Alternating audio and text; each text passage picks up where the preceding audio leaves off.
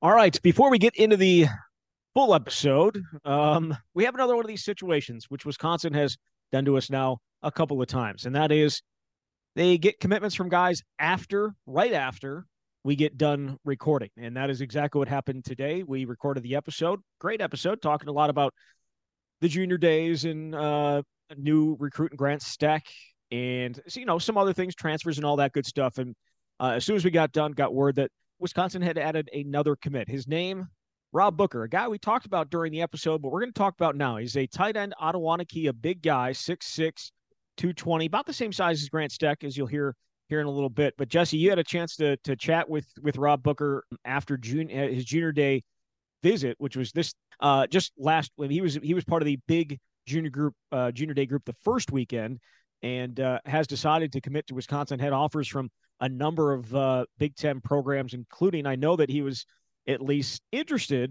in Minnesota, so P J doesn't get his guy. Uh, but Rob Booker, the third commit of Wisconsin's twenty twenty-four class.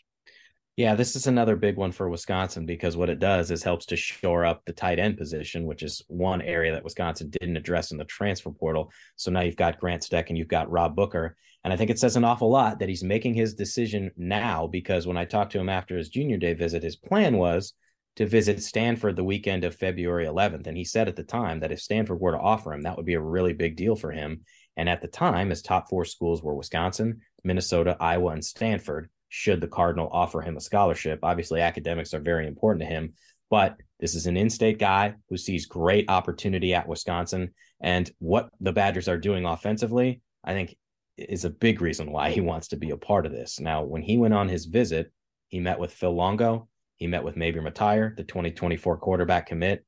They gave him a presentation of what the new offense would look like and how he might be implemented. And he said that they told him he would be used all over the field. And Booker was talking about how the tight ends in this Phil Longo offense could be playing in the slot, in the backfield, like a fullback, outside receiver. And he he said that the new staff emphasized that under the previous staff, tight ends were more of a glorified offensive tackle at times. And he he Booker said, "I'm not saying what the old staff did with tight end was wrong," and I'm quoting him here, "but from a from a player's standpoint, at this position, you want to catch balls, you want to score. And you know you're going to put your hand in the dirt and block, but it's just more fun and more appealing to play the position the way that Phil Longo has it devised." So I think this is, again, another important pickup. It's an in-state, which is a big deal. And this is a guy who caught twenty-seven passes last year for three hundred sixty yards and six touchdowns. He's got good hands, good route running ability. And as Grant Stec said, you can't teach size, six six. That's pretty good. So off to a great start in recruiting for the twenty twenty-four class to have Booker become the third commit. Yeah, he's the uh, number five prospect in the uh, twenty-four seven rankings. Uh, doesn't have a composite ranking yet. He's a three-star uh, recruit, but the fifth-ranked uh, player in the state in a class that's uh, going to be uh, pretty good, pretty good. Um, and we did talk about all these other guys in the class, but it's a, obviously another very nice pickup. Tight end is a spot where they have some athletes, I think, and J T Seagreaves and Jack Pugh. And then obviously if Clay Cundiff can stay healthy, you know, it's it, the tight end is going to be used in this offense. We'll see exactly what it looks like, but I think it's unfair to say that tight end wasn't or wasn't used to catch passes in this offense before though. Right. Would you agree with that? I mean, Jake Ferguson, Troy Fumagalli, go on down the list of guys that caught a lot of balls in a, in a Paul Chryst style offense. Oh, I think that's it's absolutely going to be different. If, yes, that's it's gonna be what different, I was going to say. But go ahead. Yeah, of course, tight ends were utilized in the passing game, and if uh, Clay Cundiff hadn't gotten hurt, his numbers would be far greater than what they are at this point. But I think it's the way in which tight ends will be utilized, the different variety of uh, ways they'll be lined up, and the other thing is, I think it presents an opportunity to have more than one tight end be the guy. I mean, you look at all those years. Um, look, having one tight end play at that level is outstanding for Wisconsin, but it was generally only one guy, and whoever else happened to play was a blocker. And I think this opens the door for more possibilities for different variations. And again, Phil Longo talked about this on earlier in the month, but he wants to tailor his offense to the skill set of his players. And when he was at U N C in twenty twenty, he had two one thousand yard running backs. This past season, the running backs were um, underclassmen or younger, less experienced. He had three very good tight ends. So he used them a lot. And that was an offense at U N C that had six players catch at least twenty-four passes this past season. So I think that's what's appealing is you get a couple tight ends now and guys that could potentially complement each other as both blockers and pass catchers at the same time. Two guys that are six six. Pretty good. Uh, allegedly, allegedly. Um, you, you never, you just never know with that stuff, right? But yeah, I mean, now you got, you got those guys are six six. J T Seagreaves listed at uh, six six as well. Um, it's a tall room. It's going to be a tall room to go along with the tall offensive line room and, and all that good stuff. So, uh, yes, Rob Booker becomes uh, commit number three for the Badgers in the class of twenty twenty-four. As I said, we recorded the entire episode, and then they uh, then we found out that he was going to be committing right as we got done. So we apologize for that, but that said, here is the rest of our episode. In a stadium rich with tradition, the lights shine the brightest. This is The Camp. Now, here's your host, Zach Heilprin, on the Wisconsin Sports Zone Radio Network. Yes, welcome into The Camp. I'm Zach Heilprin. He's the Athletics' Jesse Temple. Well, it is uh, obviously fully the offseason now. The news is starting to slow down a little bit for the Badgers, even though national, uh, the second National Signing Day coming up tomorrow, as we talk about this here on Tuesday, and uh, doesn't appear that Wisconsin's going to be adding anybody in this uh, uh, tomorrow, but I guess things can change. Obviously, the one big name that's still out there, Jamel Howard, he made a visit to, I believe it was L S U this past weekend. Um, he's also very much uh, on the board for Michigan, and a lot of people think he's going to end up there. But uh, there's a lot to – I guess there's still a very small hope out for Wisconsin. We'll see if that changes. Uh, if you're listening to this and it's changed, my bad. Um, but Wisconsin, looking ahead to twenty twenty-four, they're getting their twenty twenty-four class uh, starting to rev up a little bit. Uh, they got the commitment from uh, Mavrick Mattire last month. They lost Austin Alexander, the uh, defensive back out of Illinois, as he his recruitment picked up. So they're back down to one guy. Now they're back up to two because they got four-star tight end Grant Stec out of Illinois. He is a he's the tenth ranked tight end in the country according to the twenty-four seven composite, and the highest rated tight end Wisconsin has landed. Though in the recruiting rankings era, though, if you two guys that ended up playing tight end, Travis Beckham and Lance Kendricks, both were rated higher than he was. But either way, it's a it's a, it's a huge get. He's actually ranked higher than than maybe Mattire. So, uh, but two four stars to start this class, Jesse. I know you had a chance to chat with with Grant. Um, what is Wisconsin getting here? I think this is a tremendous pickup. Um, I had a, a like you said, I talked to him, and he said that a lot of tight ends around the country like to put out their highlight film, and it's just them catching passes, at least the ones who are in offenses where they're able to do that. And he certainly is, but he really wanted to make sure that he put some film in there of him blocking because he wanted to show that he could do a little bit of everything. Um, and if, if you look at his film, I mean, there's one play in particular that really stands out to me is he's lined up, he's an inline tight end, and he's blocking, and they toss the ball to a running back around the left side. So Grant is on the right side, and he sprints twenty yards up the field to midfield, and he blocks a defensive back for twenty-five yards and then throws him to the ground to spring his running back. Um, now, obviously, he's six six, and he's got a lot of size, so physically he can outmuscle a lot of people, but there's a lot to like about Grant. And as a pass catcher, they lined him up everywhere, and I think that's something that was really appealing to Phil Longo and this staff offensively because he can block. They put him in the slot sometimes. They just stuck him out wide as a wide out, and he could create mismatches.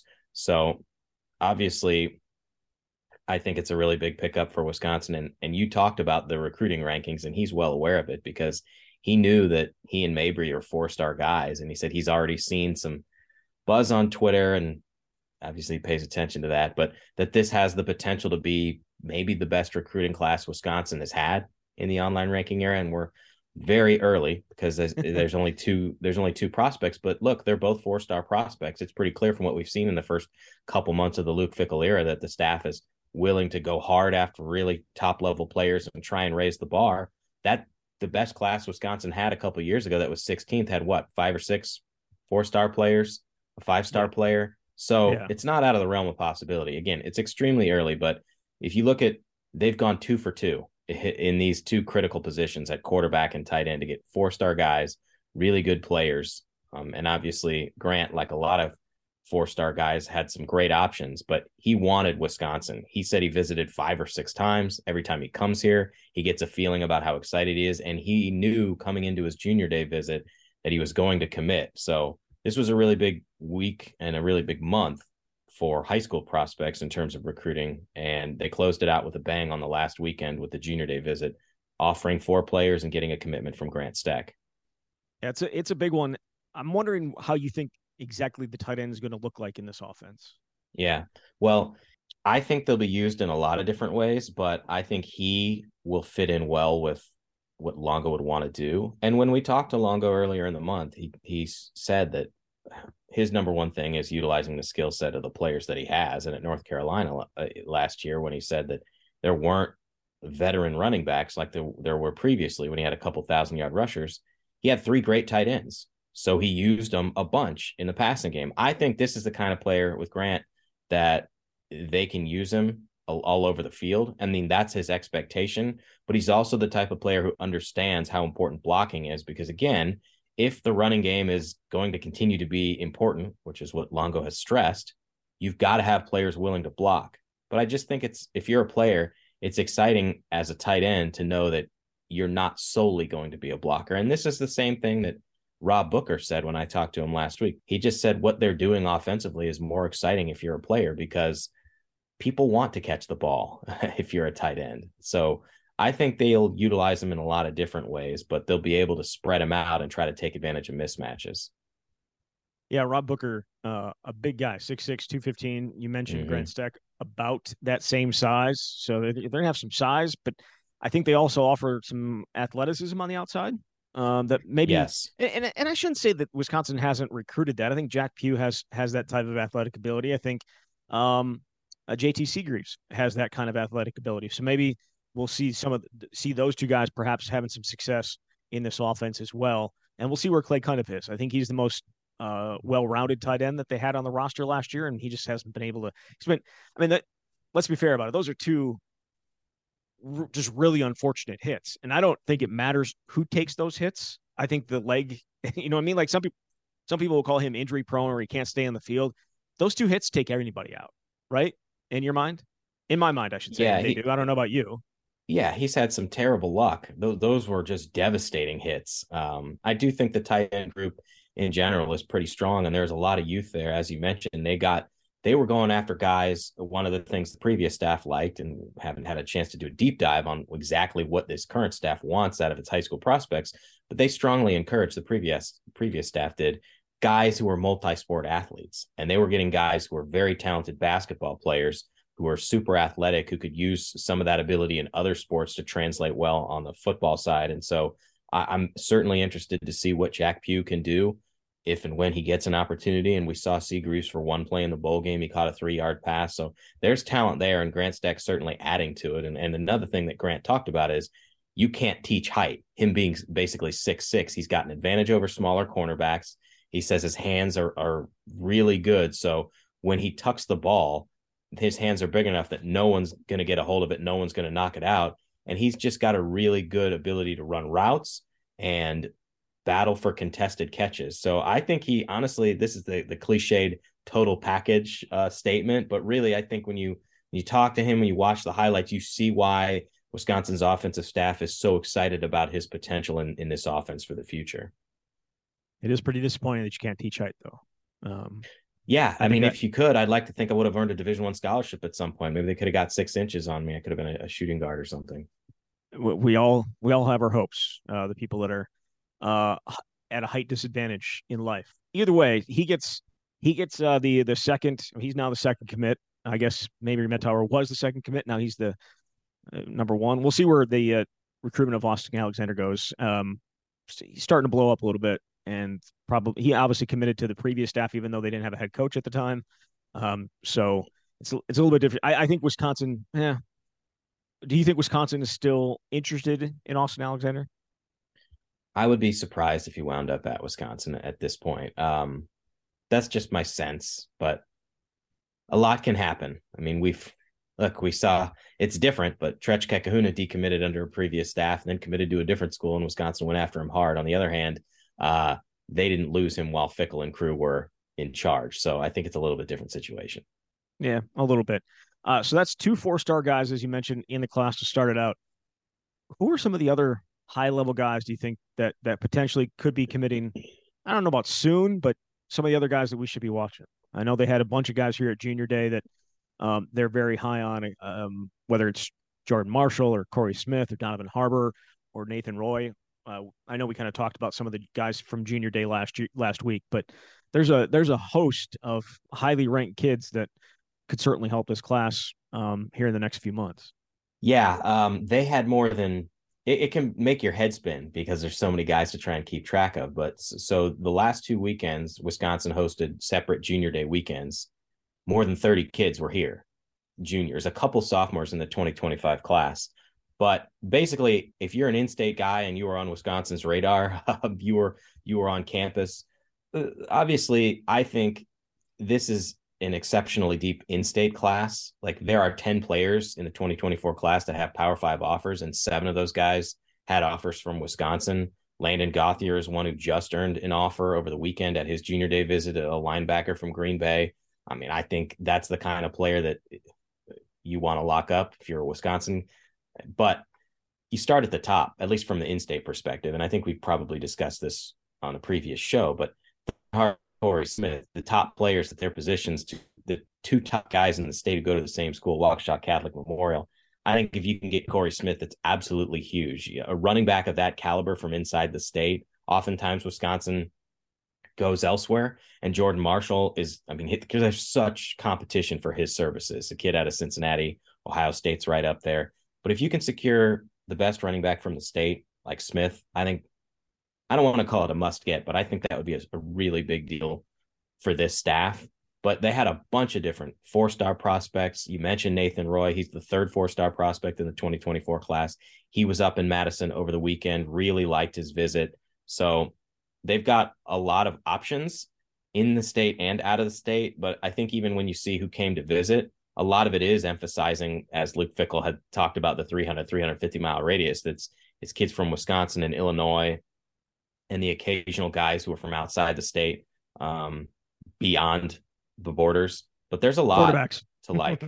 Yeah, quarterbacks, they'll go to Texas. They'll go, they'll just go straight to Texas and get the best they have. That seems to be the the philosophy. It's worked pretty darn well there. Yeah, they had a, a number of those guys at the basketball game on Saturday as part of their their visit.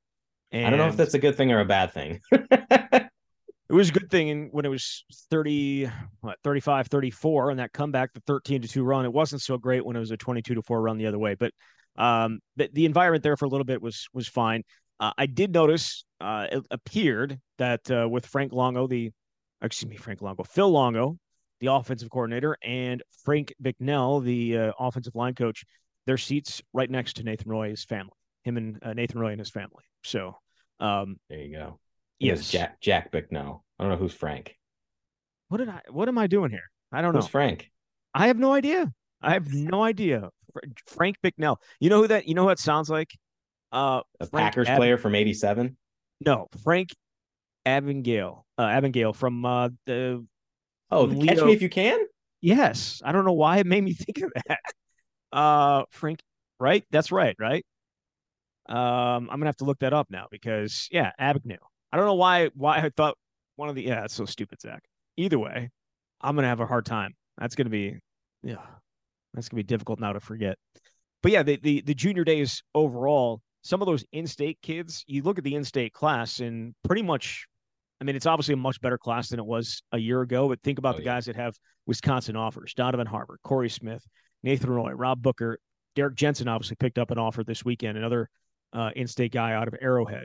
You mentioned uh, Landon Gothier. Are there other guys that uh, could potentially earn offers? We saw Jace Gilbert, uh, another kid from Arrowhead, ended up committing to Iowa State. Wisconsin had not offered him, but the top of this class is, is uh, or the class in general, just compared to where it was in twenty twenty-two, or the, I should say the twenty twenty-three class is just, you know, leaps and bounds better. You well, think about, I mean, you think about the twenty twenty-three class, it's Nate White, and that's it.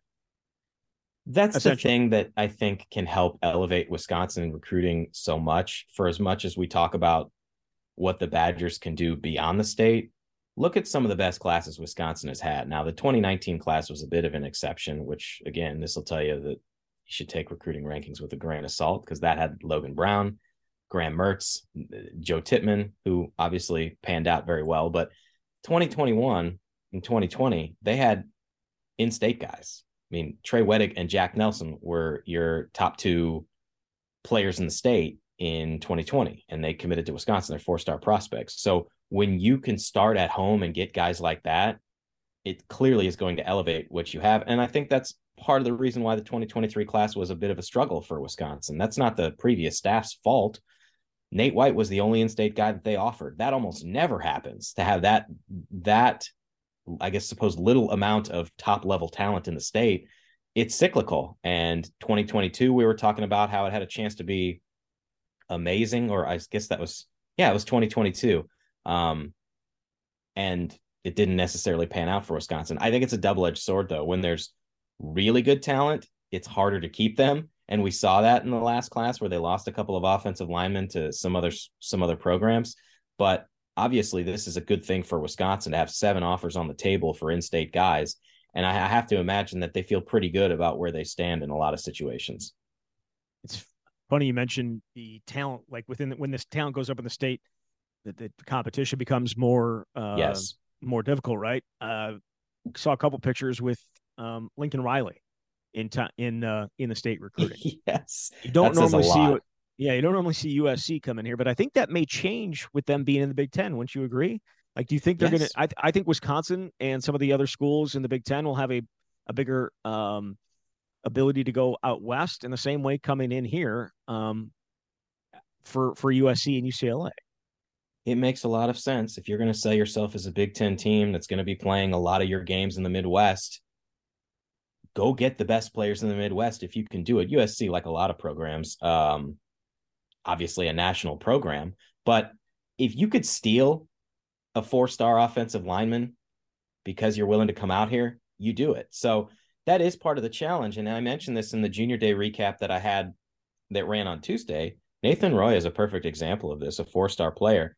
He's got eighteen offers. And in the last two weeks alone, he's gotten offers from Michigan State, Tennessee, Ohio State, which is always the big one, and Kentucky. And so just because he's an in-state guy, and he's not your prototypical in-state guy because he moved from Las Vegas before his sophomore year, um, you got to work really, really hard to secure these guys. Donovan Harbor, one of those guys who's been on the radar of everybody for a year. And same with Corey Smith. So even though you're an in-state recruit, it's really kind of like recruiting a national guy and just hoping the fact that they're They've got a close proximity to campus and they're willing to visit a little bit more to Wisconsin than other schools are going to pay off. And I think that was one of the reasons Wisconsin struggled a couple of years ago during COVID. And Paul Chryst said as much um, in his office when he met with a handful of reporters, that it was basically like taking away Wisconsin's biggest advantage. So absolutely, you've got to you've got to take advantage of it when you've got a class this deep and talented from inside the state. Yeah. You know what else is taking away an advantage of Wisconsin when under Paul Chryst? What do you got? Under Paul Not Chryst? Having a full recruiting staff. Not having a recruiting department for six months, not to take anything, not taking shots at anybody Eight that months. was in that, not in, not to any, not taking shots at anybody in that room that was working their butts off and trying and trying to keep it going uh, after Saeed Khalif left and um, some other guys left, but that hurt Wisconsin more than anything else, COVID or otherwise, in my opinion. So you can blame it on a whole bunch of different things, and he will, he will never, I, I probably will never have to, probably will never talk to him again, but. You can't. You can blame it on a lot of things, uh, but that has to be at the top of the list in my mind. Oh, you're not going to hear an argument from me. I know they're different times. I know they're they're not the same periods, but come on now, come on now. Don't no. The only thing, the, the biggest thing that hurt you was that, and he he would never take. He would never say that was the case, uh, whether it put him behind or anything like that. Would would not say that. Well, there's still people working. Yeah, you throwing things, tons of things on other people's plates that were already full to begin with. Yeah, either way. Uh, that's irrelevant and uh, could, maybe a topic for another day. Uh, we'll see. Uh, we could go an entire show on that. You're you're absolutely not going to get an argument from me. Even as it was happening, I was scratching my head and just couldn't quite understand what what the process was here. But um, yeah, I mean, obviously that that contributed to, to where we are now. But the good news is, if you're a Badgers fan, is you've got a staff now that uh, just nose to the grindstone and totally embraces this and is willing to put in uh, that. I go back to that term, relentless effort, but they are going to do whatever they can to get the best players. And Um, I think it's still very early in twenty twenty-four, but I won't be surprised if this class ends up being top thirty. Um, and honestly, I don't know that I'd be surprised if that sort of becomes more of the norm at Wisconsin. Now, that doesn't guarantee anything, but if Wisconsin is able to develop the talent that it it, it has in a way that it's been able to do in previous years, that is sort of what it feels like needs to happen for the Badgers to take that next step. Well, I mean, what was the class ranked at Cincinnati when they when they ended up leaving? It was twenty-eight, right? It's like twenty-eight or twenty-seven or twenty-eight. I'd have to look on that one. You're talking I, about I twenty twenty-three? Yeah, I'm trying. Before Luke Fickell got the job at Wisconsin, I believe that class was twenty twenty-eight or something like that in the country. So if they could do it at Cincinnati, there's no reason they shouldn't be able to do it at Wisconsin. Certainly the talent in Ohio is more, but I don't think that they're not, I, th- I don't think they're going to stop recruiting Ohio. Maybe it'll be no. more difficult to, maybe it'll more, be more difficult to get guys to leave the state, but um, I don't think so. I think, well, I think he, they'll want to, I think they'll want to play in the Big Ten. Right. And here's part of what I think. First of all, you're absolutely right. They were number one in the American Athletic Conference in recruiting in four of the last five years. Um, and that was with a three person recruiting staff. And two of those guys came over Uh, with Luke Fickell to Wisconsin, Max Steinecker and Pat Lambert. You're going to hear those names a lot because they're extremely important to what Wisconsin does in recruiting. Um, and they have their fingerprints all over what Wisconsin's doing. But beyond that, I think my sense is, yeah, their roster is not going to be comprised of fifty or sixty percent Ohio guys like it seemed like it was at, at Cincinnati, but they're going to have a shot at guys that they were recruiting that just didn't want to come to Cincinnati, even if they were from Ohio or, or outside the state, because they wanted to play in a Power Five conference. Um, and even in talking to some of these guys, and, and I will say some of these guys, um, you know what, Grant Stec is a perfect example. Um, when I was talking to him, like they were interested in him at Cincinnati, but he wanted to play somewhere bigger and better, which you can certainly understand. And they went and got him at Wisconsin. Um, so I think there's going to be some of that as well. Obviously they've got the resources, and I think that's going to pay off huge in the long run. But Ohio absolutely is going to be a part of the recruiting strategy, and it should, because of the talent there. So I just think, you know, it's kind of crazy to me that in a few months you've gone from what the storylines were before to what I feel like is a lot of optimism on the recruiting front because of what they've been able to do and the direction it feels like they're headed. Yeah, for sure. Let's run through a few more of these names of guys that were that were here this weekend that you had a chance to to talk to. Yeah. Um, uh, Marquise Lightfoot, the outside mm-hmm. linebacker out of Chicago. Um, he's a four-star recruit, the number twenty-two player uh, in the comp- composite for edge players. Yeah, so sometimes when you turn on the film, uh, it looks like you're just not sure. Like, eh, like, okay, that this guy looks like a dude, and there's a reason why he's got thirty-seven scholarship offers. He just offensive tackles, and he's he's from Chicago. He goes to Kenwood. They cannot block him. It, it's remarkable. He had one hundred twenty-two tackles, eighteen quarterback hurries, fifteen tackles for a loss, nine sacks. But he feel he feels like, and when I was talking to all these guys, I would ask him where Wisconsin stands, and he he said that they're going to be up there in his top five. Now there are some guys who are just, you can tell when you talk to a kid, this guy's going to commit to the Badgers because they're like, yeah, this is my top school. And um, but I think they firmly planted themselves in the mix, because that was the first time that he's been able to come to Wisconsin. And this is the thing that the defensive coaches are selling to a lot of these recruits. And it's something that we heard Mike Tressel say to us when we had a chance to talk to him earlier in the month, that idea of meshing the elite.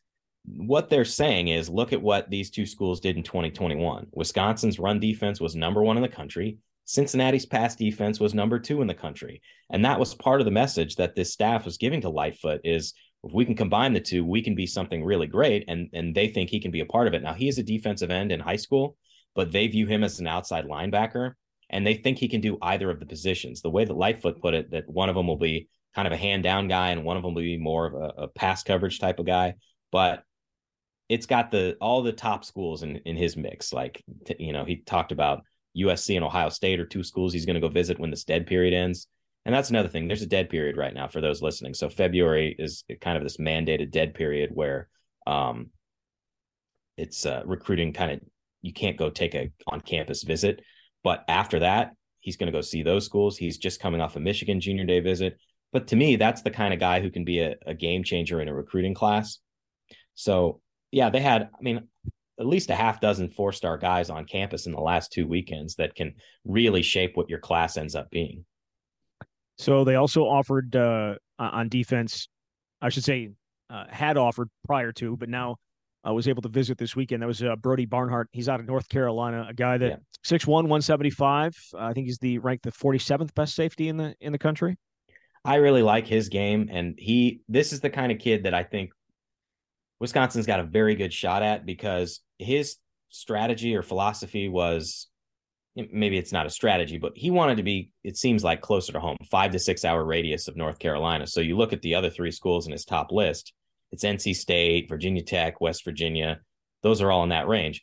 But he said that he sort of came up with a list in his head of the schools that most interested him before all this kind of blew up for him, and Wisconsin was in there. So when he had a chance to go to junior day, he canceled his trip to West Virginia so he could come to Wisconsin with his family. That says an awful lot. And he does a little bit of everything too. He had one hundred two tackles as a safety. He can play all over. He had four touchdowns as a kick and punt returner. But the thing that caught my eye when I was talking to him is when he was talking about what the difference is between Wisconsin and the other schools that he's looking at. And he said, the main thing is Wisconsin has the ability to turn into one of the powerhouses in the N C double A. And I don't know if the other schools I'm interested in are able to do that. I think that says an awful lot for a kid all the way down in North Carolina to have that idea of what Wisconsin can be. And I don't think he's wrong either, because it really does feel like the Badgers, with the way things are trending, are on the cusp of potentially taking that next step. And you can feel that excitement as a recruit. Uh, and they want to be a part of it. So again, that's his top four. He hasn't made any decisions and certainly doesn't have to, but he had a relationship previously with Colin Hitchler, the safeties coach, because he attended a camp at Cincinnati and as a freshman. And, and actually the interesting part here is apparently from what um, Brody said, that Hitchler was looking at Jim Leonard's recruiting board uh, and saw Barnhart's name on it and was reminded of him and ended up watching the film, and they got him out for a visit. Barnhart didn't actually hear from the previous staff, but I, I think that's the kind of kid that would make this class a whole lot better. And I think another theme that we've seen is this staff is able to get guys here that they at least had a relationship with at Cincinnati. That's how they got their foot in the door, and they can try and take the next step now that they're at Wisconsin. And they also offered a wide receiver this weekend. His name is Kian Barry Johnson. He's out of Illinois. He's only five ten. He's only one hundred sixty-two pounds, but Wisconsin became his first Power Five offer. Yeah. Some of the, some of the tape on him, it just kind of makes you go, wow, because he's gone to some camps like rivals camps. And uh, he went to the Midwest Boom Best of the Best winter showcase a couple weeks ago. And they do a lot of these drills. So it's one-on-ones, wide receivers against D Bs in a very condensed space, because they've got cones set up, and he's going up and making these leaping one-handed catches, which it seems like has kind of become his calling card. And I think Wisconsin is catching him kind of at the, at the beginning of what his rise might be, because as you said, this was his first Power Five offer. You look at some of the other schools that have offered him, it's Ball State, Bowling Green, UConn, Houston, and Marshall, but he's got visits that he wants to take to Illinois, Purdue, and Minnesota. And so, yeah, he's only five ten, but he could be a slot guy. He plays on the outside for his high school. Um, and the thing that he said coaches compared him to, I had to look him up because it's not like I've studied North Carolina's roster, but he said receivers coach Mike Brown, Phil Longo, uh, the tight ends coach, Gino Gadugli. Um, I'm going to get that right. Um, yep. They compared him to Josh Downs. Um, oh, really? Each one of them did. They, that's hmm. the name that they used every time. And that's a guy who finished third in North Carolina history and catches and fourth in receiving yards. So they all see that in him. And uh, again, very early in his recruitment, but a high level player. And he was the only wide receiver who was on campus for the junior day visit. And so he really got some good one-on-one time with Mike Brown and the staff. And I think he feels pretty good about, about where things stand with Wisconsin, but wants to see more of these schools. So that was the last two weekends. We we talked about some of the guys that you had a chance to to meet with, or I should say talk to last week. Are you impressed with what they've done the last two weekends and just in general what they've done recruiting-wise to this point? Yeah, I couldn't be more impressed. Um, you know, I don't I don't work in the P R department, and I know now everything sounds like uh, what, rainbows and Skittles and whatever else is sweet and perfect uh, because they haven't lost a game, but I just think what they've done in the in the last two months to generate excitement, it's kind of, I wrote about this a couple of weeks ago. It's unprecedented, really. Um, and I wasn't here for the Barry Alvarez years early on. Um, but things are a lot different with Wisconsin's program and the expectations and how closely people follow recruiting. I think they've brought in a top ten transfer portal haul, which I didn't know was possible at Wisconsin. They've were able to secure six players in the twenty twenty-three recruiting class when it was down to eight, and they got some quality there. It wasn't like they were just going after anybody so they could fill out the numbers. And I think they've put themselves in really good position with a lot of these juniors. Again, I, they had more than thirty players on campus the last two weeks. And when it's all said and done, I think th- these last two weekends, there's going to be several commits that are going to form the backbone of that twenty twenty-four recruiting class. And Grant Stec is one of them, obviously. Maybe Mattire was up here, even though he's already committed. So I think, yes, I, I could not be more impressed with what they've done. Um, now they've got to obviously continue that success in the twenty twenty-four class, and they've got to go win games. For that's the other thing, is for all the excitement that's been generated, whatever may happen in spring practice that we write about that is different from Wisconsin, now you've got to go do it on the field. Um, and obviously in the Big Ten, that's easier said than done. All right. I uh, wanted to switch gears here a little bit to a, a guy that is already on the team, and his name is Nick Evers, and the quarterback transfer, obviously, from Oklahoma, who kind of started this whole thing. Would you agree with that? I mean, if everything was status quo until Nick Evers decided to come to Wisconsin. It feels like it's all been uh, uphill. No, it's always it's all been, what'd you call it? Skittles and rainbows since. Yeah, the essentially since uh, since his commitment, it feels like that was kind of like the turning point and the changing point. You had an opportunity, or you, I should say, you wrote a story uh, about him and, and what made Wisconsin the best fit for him. When you got done writing the story and thought about it, what did make it the right fit for him in Madison? Because yeah. obviously there's it's it's a place he would not have found himself other, uh, if if not for a few different things. Yeah, I had a chance to talk to his parents, uh, his high school coach, Kevin Murray, who's the private quarterbacks coach, who helped also spearhead the charge to get Tanner Mordecai to Wisconsin. Um, he's got a lot of connections with quarterbacks in Texas, and and his dad, Derek. Is he the best recruiter? Uh, I'm going to put Longo one, and maybe uh, Kevin Murray's probably got to be in the top five, and you can get a quarterback like Tanner Mordecai. But uh, no, um, his dad said that um, they heard from forty-two schools after Nick Evers entered the portal. Um, and I didn't put this in the story, but one of the things that I thought was interesting was a, a lot of times in these situations, you can kind of skirt the rules and you can talk to schools, or at least schools will reach out to you before you enter the portal once the rumor gets out.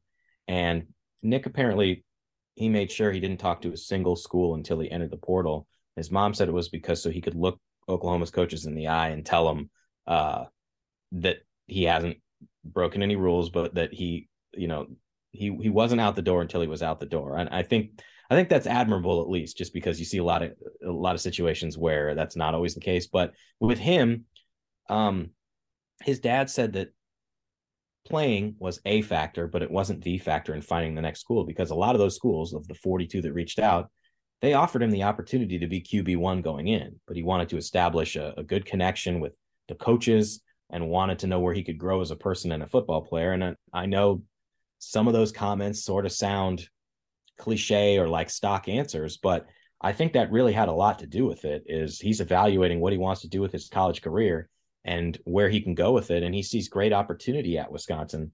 And the, another thing that I think is interesting in his situation is, you talked about, absolutely, he's the one to me who jump-started what we've seen the last month and a half, because he was the first of these three former four-star quarterbacks to commit out of the transfer portal way back on December seventeenth.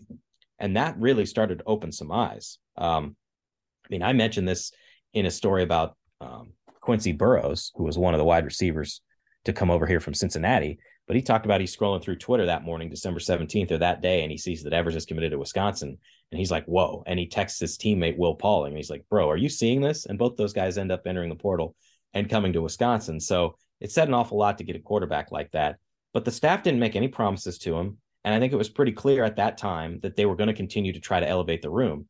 And that says a lot too, about a guy who's willing to come here and embrace competition. Um, You see a lot of transfers at quarterback. Obviously, he's leaving Oklahoma, where there was a lot of competition. D- Dylan Gabriel was a returning starter. They just brought in a five-star prospect in Jackson Arnold. But I think he sees opportunity at Wisconsin. Um, and his skill set, I think, will match what Phil Longo wants. And I asked Longo about it, too. when we talked to him last month. What does he see in Nick Evers, or what does he like about him? And he was talking about the types of quarterbacks that he wants to recruit at Wisconsin: long, rangy, tall, athletic players who can see over the six, seven, six, eight guards and tackles that Wisconsin has. And he he thinks that that's what Nick Evers has. He likes that he's got time invested in the college game and an offense that Longo called a like offense. So he felt like it it made sense and it's a good fit. And even if we don't see much of Nick this year, because I my my projection and assumption is that Tanner Mordecai is going to be the guy. He could be the future at Wisconsin at quarterback. It's to me, it's it's he and, and Braden Locke at this point, and and we'll see what happens with Myles Burkett. But that's three redshirt freshmen in the class, or, or in the quarterback room. But I think he's got a lot to offer, and, and certainly he's ready to embrace the competition that's going to come with Wisconsin.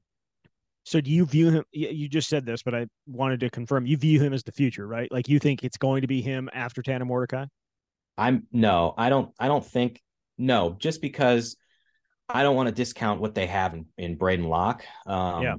because I think it's a straight up competition. I think Mordecai's the guy this year, and I realize we're speculating two months out from spring ball and several months from the season, but I think then it's an open competition with Evers and Locke and whoever else is developed enough to, to be at that level. And whoever wins, to me, is the quarterback of the future. Um, and Evers mm-hmm. absolutely is, is one of those guys. It's just, it's impossible to, it's impossible to predict right now. Um, but these guys aren't coming here to sit the bench. They're going to push each other to make, make one another better. Um, and if it is Evers, I think obviously Wisconsin's got a, a bright future, and, and he has a bright future in the program.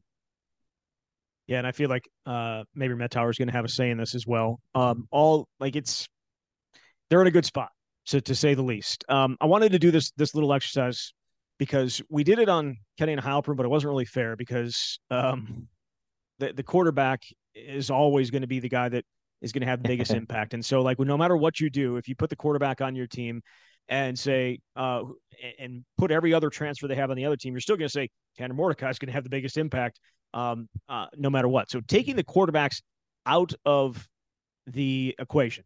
So no mm-hmm. Braden Locke, no Nick Evers, no Tanner Mordecai. And you think about the other ten guys, the other ten transfers that they have, mm-hmm. which one makes the biggest impact year one? Okay. So I'm going to consult my mailbag response from a couple of weeks ago, because I ranked the oh, you top did? Okay. seven. All right. This, well, well, this is better, because now I'm not on the spot without a sense of, of my, my thought God, process here. So dang it. You were trying to put me on the spot. No, no, of course not. Of course not. I, uh, I feel like you well, just have this at the tip of the at the tip of your tongue all the time. I just I just assume. I had Mordecai number one pretty clearly. Um, and my number my number two was actually Jake Jake Renfroe, who's coming in to be yep. a starting center. Um, and that's not a sexy position. It's not the one that's going to show up on highlight reels, but I have him there because this is an all First team all American Athletic Conference player in twenty twenty-one, the year Cincinnati went to the college football playoff. He tore his meniscus in his right knee and missed all of twenty twenty-two, but he's coming here and he's going to immediately fill the void left by Joe Tittman, who's leaving to go to the N F L. And obviously that allows Wisconsin to shuffle around the, the rest of the offensive line. He's going to have the ball in his hands on every snap. mm. So it doesn't get more important than that. Right. So that's why he's my top guy, who's a non-quarterback. Um, And then after that, I've got Bryson Green, just because he's a proven wide receiver. He was second on Oklahoma State's team in receptions and receiving yards, and he led the team in touchdown catches. So that's my top two. I'm happy to go down the list, but I don't want to use all the air to, um, so you can oh. share your perspective.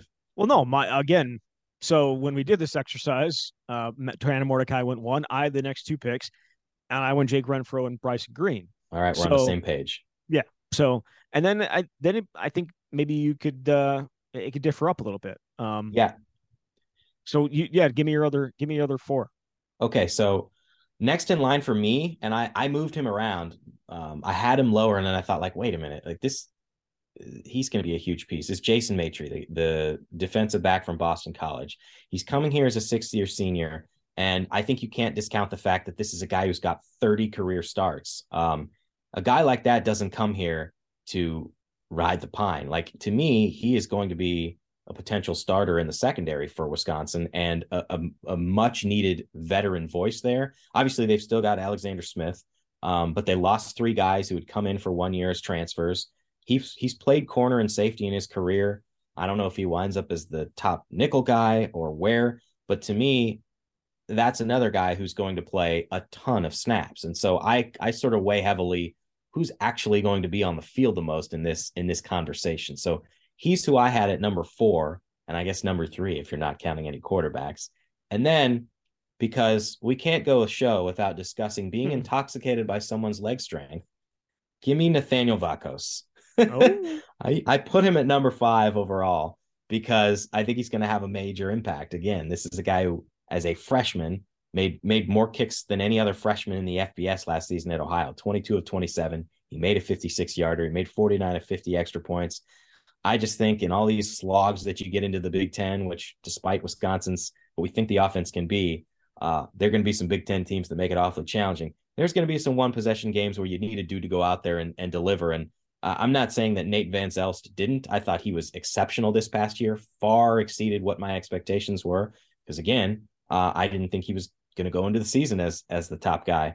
But you're bringing in a kid like Vakos, giving him a scholarship because you you trust him because of his consistency and also his leg strength and the distance that he has. So that's the top five that I have at this point. But uh, there are so many other quality players on the list. Yeah, I think there are going to be some being like, where's C J Williams on your list? And he yeah, I have him is, six. Yeah, probably right, right behind him. Uh, I love the Vakos pick. That's kind of who I, that's, I think who I had fifth on my list at the time that we did it. I went Renfro, Bryson Green, and Mordecai and C J Williams were off the board, and Matt and, and Mattire was off the board. So I think I went Vakos at six, okay. But I probably would have taken him ahead of, I probably would have taken him ahead of C J Williams. Um, yep. I really like, I just like the vibe. I really like the vibe. We saw the video last Thursday. How many kickers are sending out videos of them hitting forty-five yard field goals with nobody rushing them?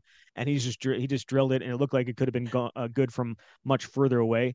I, I loved the idea that people thought he was kicking from uh, the midfield stripe, and then just not realizing that that's an eighty yard field inside the, uh, in, inside the McLean Center. But yeah, I mean, he's, he's got that vibe. I was, um, we had Darrell Peterson on, Uh, on Kitty and Heilprin last week, came out to, to Monks in Sun Prairie. Uh, he was great.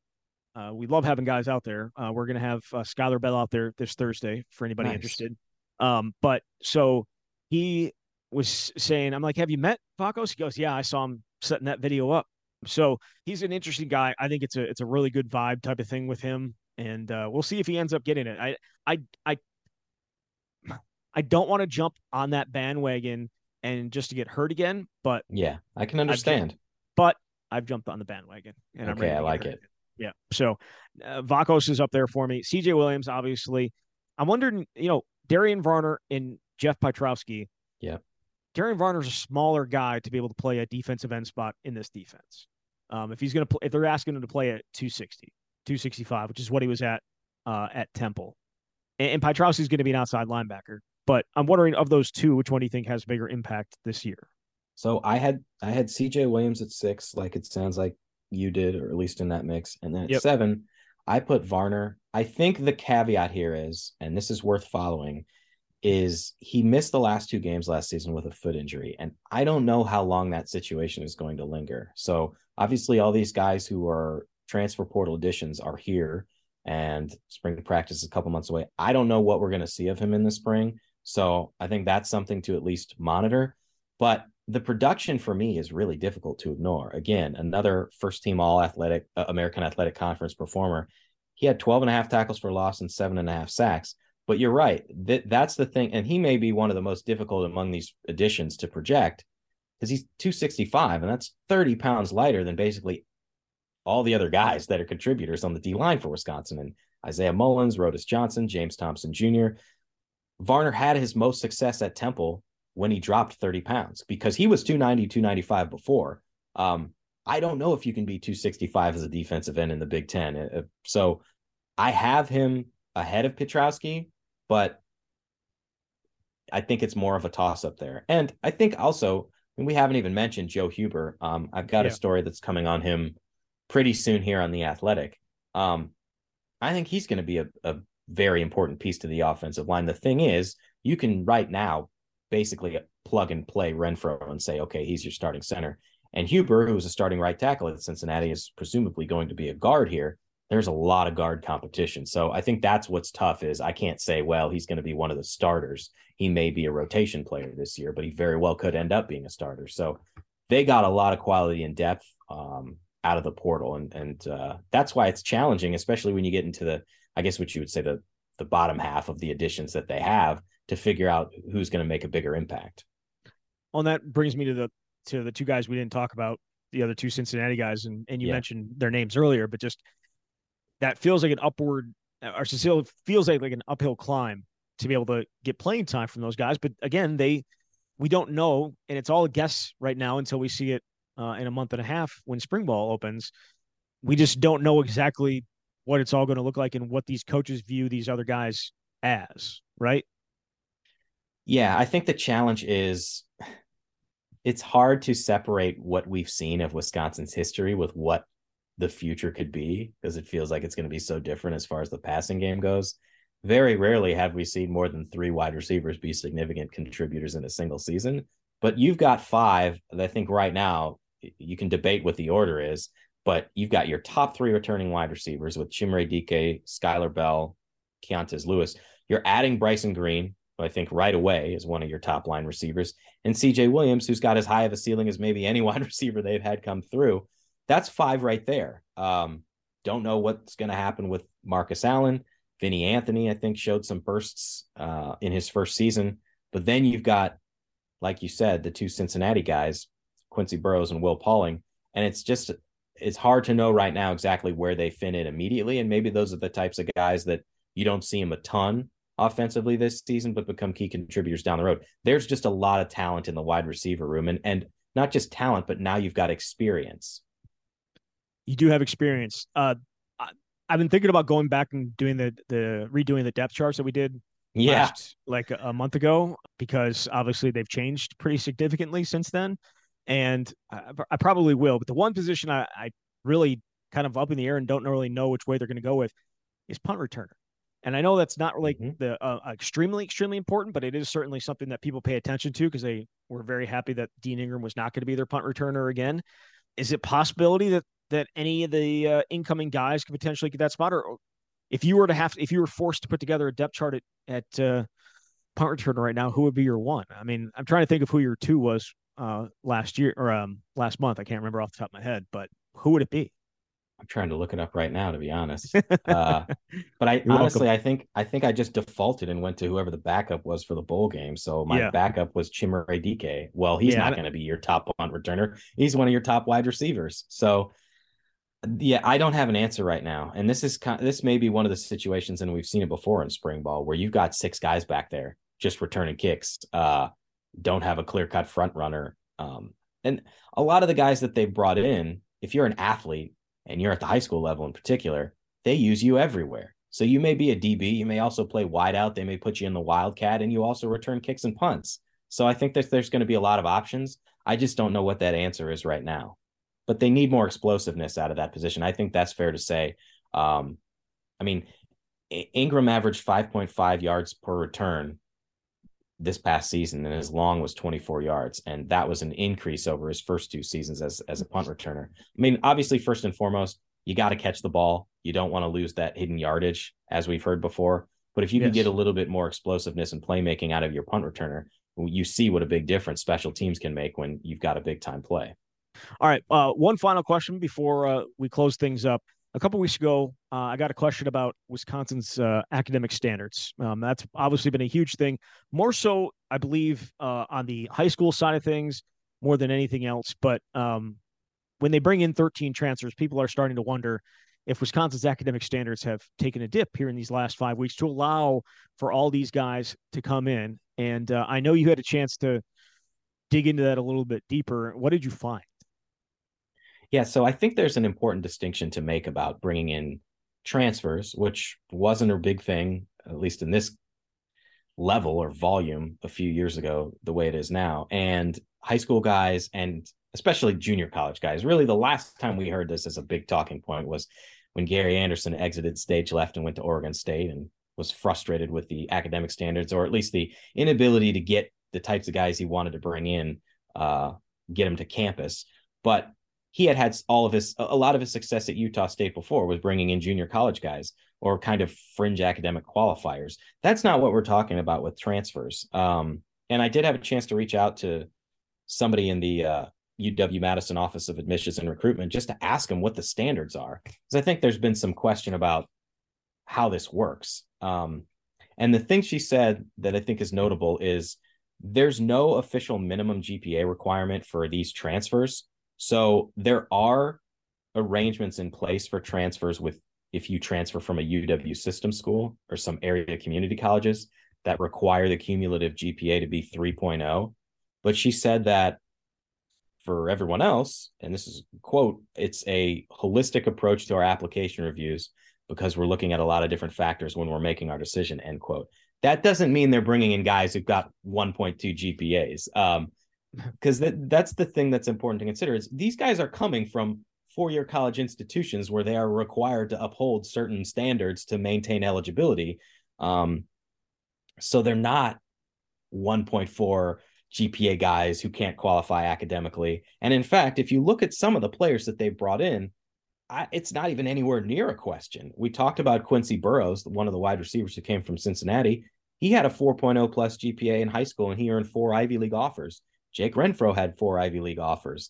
Joe Huber's in the freaking mechanical engineering program. Jason Maitre, the kid from Boston College, he was a, a Boston Herald All-Scholastic selection. And, and C J Williams, he had a four point oh G P A while taking A P classes at Mater Dei High School in California. So in a lot of these situations, it's it's like not even a question. But the the the last thing I would say is just if you're wondering what the academic standards are in general, and I looked this up on Wisconsin's website, the minimum standards of academic eligibility for student athletes at Wisconsin, it varies based on what year you are in school, but the minimum when you begin year two is a one point eight G P A, and you've got to be enrolled full-time, which is twelve credits, um, and then you've got to have earned twenty-four credits to that point. So I think you you basically take like twelve credit hours uh, per semester at Wisconsin. So one point eight is the minimum in year two, and then it goes to one point nine, and then in year four, it's two point oh. So those are like the lowest, generally speaking, of once you're already at Wisconsin. But in terms of academic standards for transfers, it's kind of nothing's defined.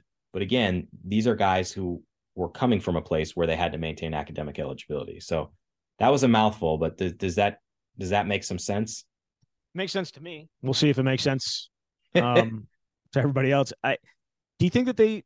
What about the high school aspect of it? I know you don't have any answers to this, but do you think there will be any kind of a change there, or if it's just going to continue to be as is? And, and Luke Fickell knew what, what was coming when he was coming in. I, I kind of feel like he knew what it was going to be coming in, yep. and, and there's not going to be a, a significant change here at all. I really think that too. If at all. I think, I think, I think the types of kids they're going after obviously are good football players, but they're looking at the big picture, and, and academics have to be a big part of it. Um, So they'll be able to be prepared for the college level. So I don't really think that that's going to be a significant issue under Fickell. I just don't. Yeah, for sure. All right, uh, Jesse, thank you very much. We'll uh, catch up next week. Thanks, Zach. All right, everybody else, we will also see you next week. You've been listening to The Camp.